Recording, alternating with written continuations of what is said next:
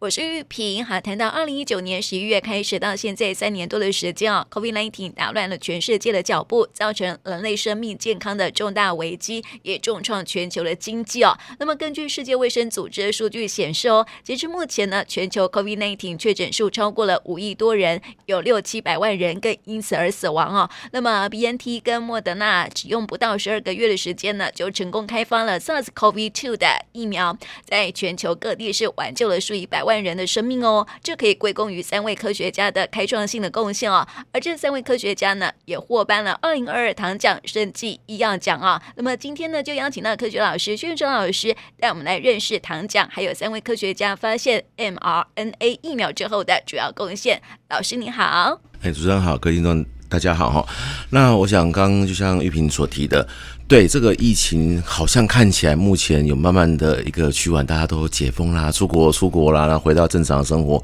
就回到正常的生活。但是，哦，我必须还是要讲，一旦这个疾病就像我们感冒一样，它没有特定的药物来来问世之前，没有上之前，所有的话都还是有在呃被感染的一个风险。所以在疫苗上面，我想我相信我们在前面的的。的节目里面也提到过，那我们今天呢，特别再把这三个科学家所提到的 mRNA 疫苗，它整个过程，我想跟听众做一些的分享，让一方面也因借由这样让大家更了解、更清楚，也不会说哦，因为会不会打疫苗而会有所了恐惧之类的一个一个想法。那这个为什么会介绍这三个科学家？首先，我先介绍他。呃，在二零二二年，他们所获颁这个糖奖，你用那个糖奖就是唐朝的唐。那个糖奖呢，它基本上它有一个很，目前为止有被人家说它是一个东方的诺贝尔奖。嗯，好，我们都知道，其实诺贝尔奖就是颁发给在全每一年，呃，全球在呃各个领域比较有重大贡献的发明者。OK，那糖奖呢，刚开始的创办人就是目前那个南山人寿啦的的的的一个。的老板就是殷彦殷彦良先生。那殷彦良先生呢，其实他最早最早，他主主要是以呃做电机为为主体，他主要背景是这样。那后来经过他的呃他自己的事业，然后到后来觉得说，呃，在很多的科学家在做研发的时候，有一个很大的重点。哦，你不要看看说这科学家发明东西好像很简单，其实这背后有必须有相当大的经费去支持他的。尤其在我们在药物的开发里面，他不是说哦只有。几十万，然后几百万就可以做做出来，在这个中间，可能听众朋友会不知道说啊，做做一个药物不是很简单吗？没有，想的太简单了。对，其实药物的这个开发，它要花很多的心力，可能是很多年的时间。对，包含从一个药物的它的毒性研究，还有或是一个药物的专利研究，还有这些药物研究的这些参与的研究人员，其实这些很是花费是我们在呃。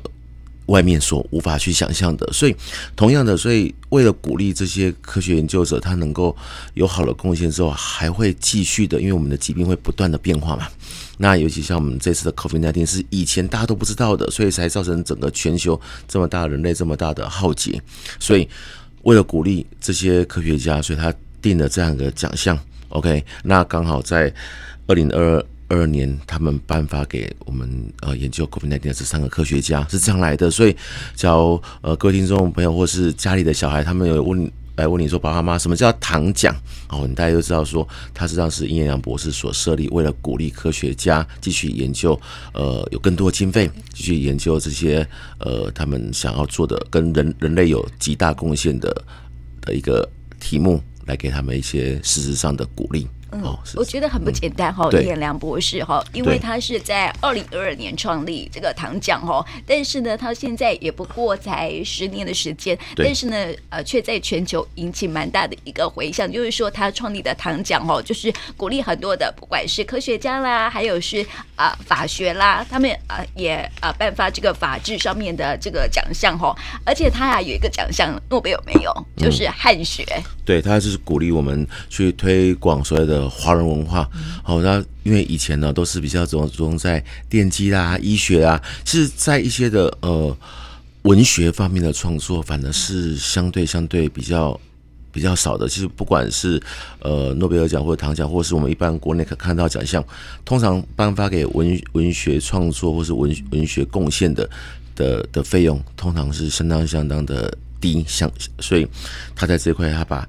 汉学就是华人的这个文化这一块把它放进来，让全球不只是我们我们东方哦，让全球知道说，哎，我们的呃文化它的。美在什么地方？它集中什么地方？这个我觉得这是相相当的呃有有意义的。对、嗯、对，所以哈，我们啊除了糖浆之外哈，也来告诉大家这个 mRNA 疫苗哈，这三年来其实有蛮多的一个讨论。嗯，对，所以刚刚我们回到我们的今天的主题，就是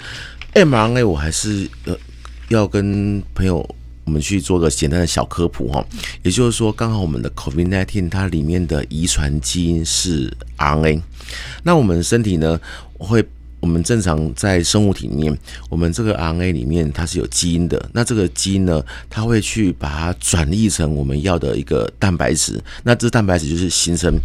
好病毒本身，或是形成我们一些呃重要的一个功能表现。好，那为什么会有这个 mRNA 疫苗的产生？第一个就是说 mRNA 它本身要变成蛋白质的速度是比较快的，是比较快的，所以它符合说呃疫苗一个它刚开始我们要去把它呃建立起来一个很好的逻辑是它做快速的发展。不过在以往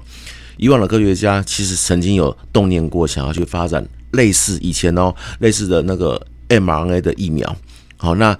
哦，对，这个 M 哈是那个英文的 messenger，就是我们讯息的 RNA，那带着我们基因的讯息哦。哦，对对对，因为我要先讲，不然对对对，因为很多人不晓得说这个啊，很多人知道说 RNA 就是基因的一种嘛，哈，但是 M 不晓得。对对对，那个 mRNA 是我们在生物医学里面的专有名词，就带着遗传讯息的 RNA。那当然它有还有其他不同种类，就是好那。回回到这个地方来，那以前科学家他们想要做 RNA 疫苗，为什么要做 RNA 疫苗？哈，那就回到更早期。我想大家都知道，以前有那种呃天花，哦天花，哦、对，对天花也很难接，对。然后他后来有从那个牛痘，牛痘基本上从这地方去培养出疫苗。不过以前的疫苗就是很简单，把我们的病毒。把它取出来，然后把它做减毒的处理，打到体内。按各位听众，我想大家知道，病毒打到体内，不管有没有它有没有毒性，总之它就是病毒，所以引起的副作用相对就比较大。所以这就是我们现在很多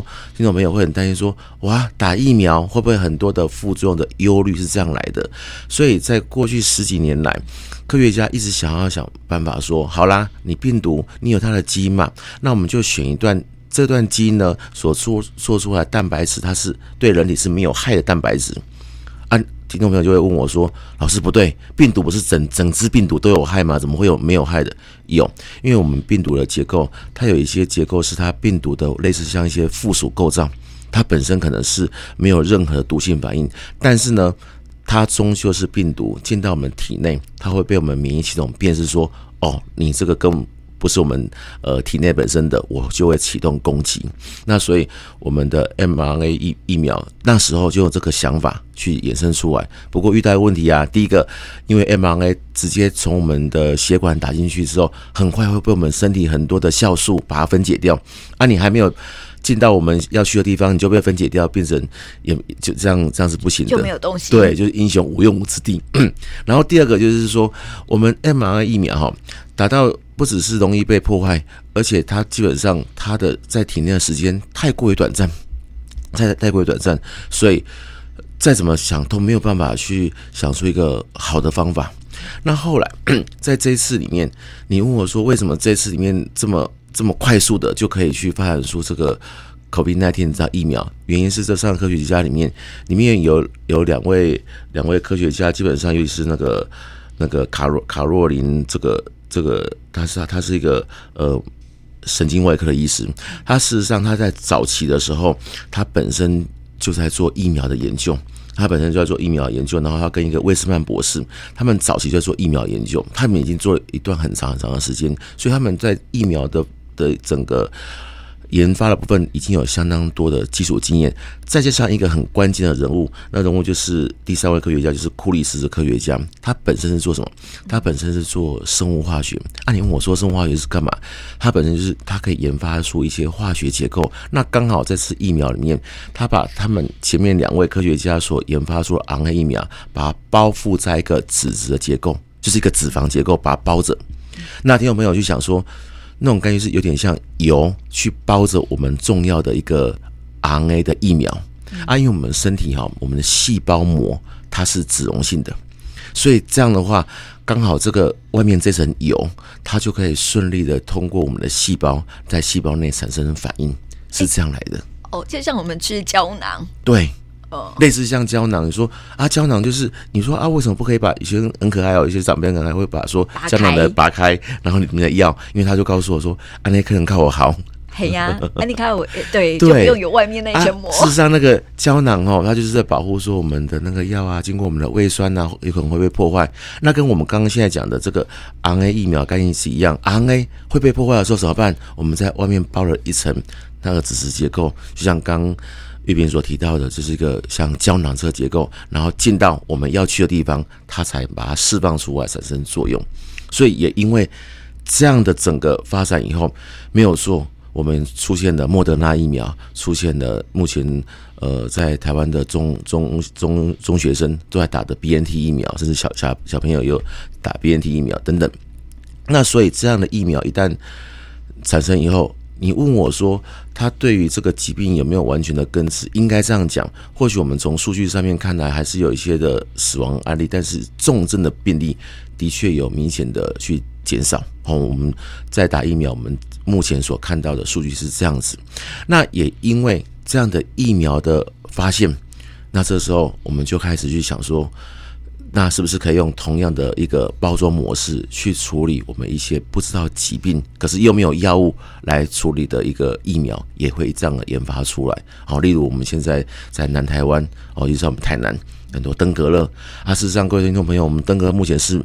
是没有没有药物的，好，也也没有治疗药物就算了，也没有疫苗可以打，所以什么都没有，所以家里面环境我们大家都要都要都要保持好。那所以按照这个逻辑，未来可能就会有这些疫苗就会相对去产生出来。那所以也因为有这个模式，它对人们的贡献是很大的，所以唐奖才把把把这样的奖项颁发给他们。是这样来的，对，所以我觉得这些科学家哦，真的是本着人本精神哈，对，而且还有那种怜悯之心啦哈，才可以开发出这样的疫苗，对不对？对，因为其实最主要重点，我觉得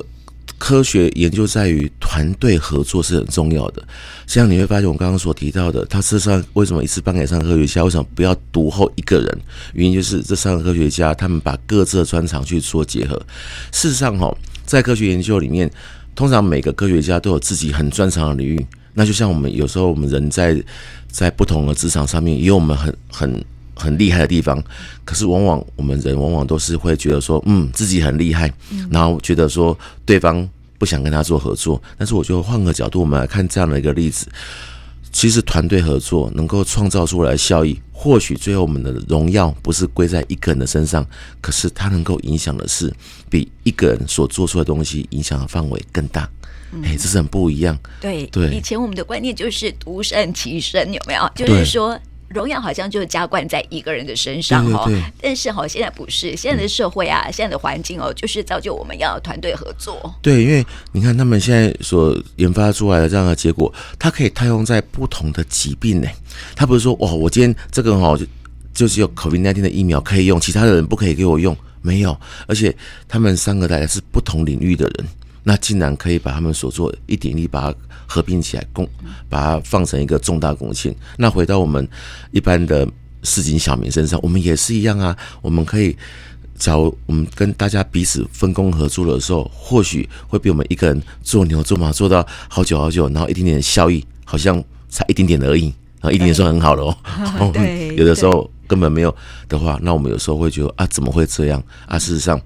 把自己的心胸放开来，然后跟可以合作的人一起做合作，大家分头并进，搞不好最后会有个很好很好的结果。嗯，对，我们发现说，哈，现在很多的像是诺贝尔奖啊，嗯、还有一些科学奖哦，嗯、我们发现说，好像都是会颁发给一个团体，对，就是说，呃，也不不只是一个团体，然后他可能就是啊、呃、一两个人这样一起来颁发啊、呃、这个领同样一个奖哈，这就是一个共同的贡献，它不是只有一个人而已哈，就是说你的科学的呃对人类的贡献哈，它不是只有一个人可以做得到的。对，所以这也是我们回到在。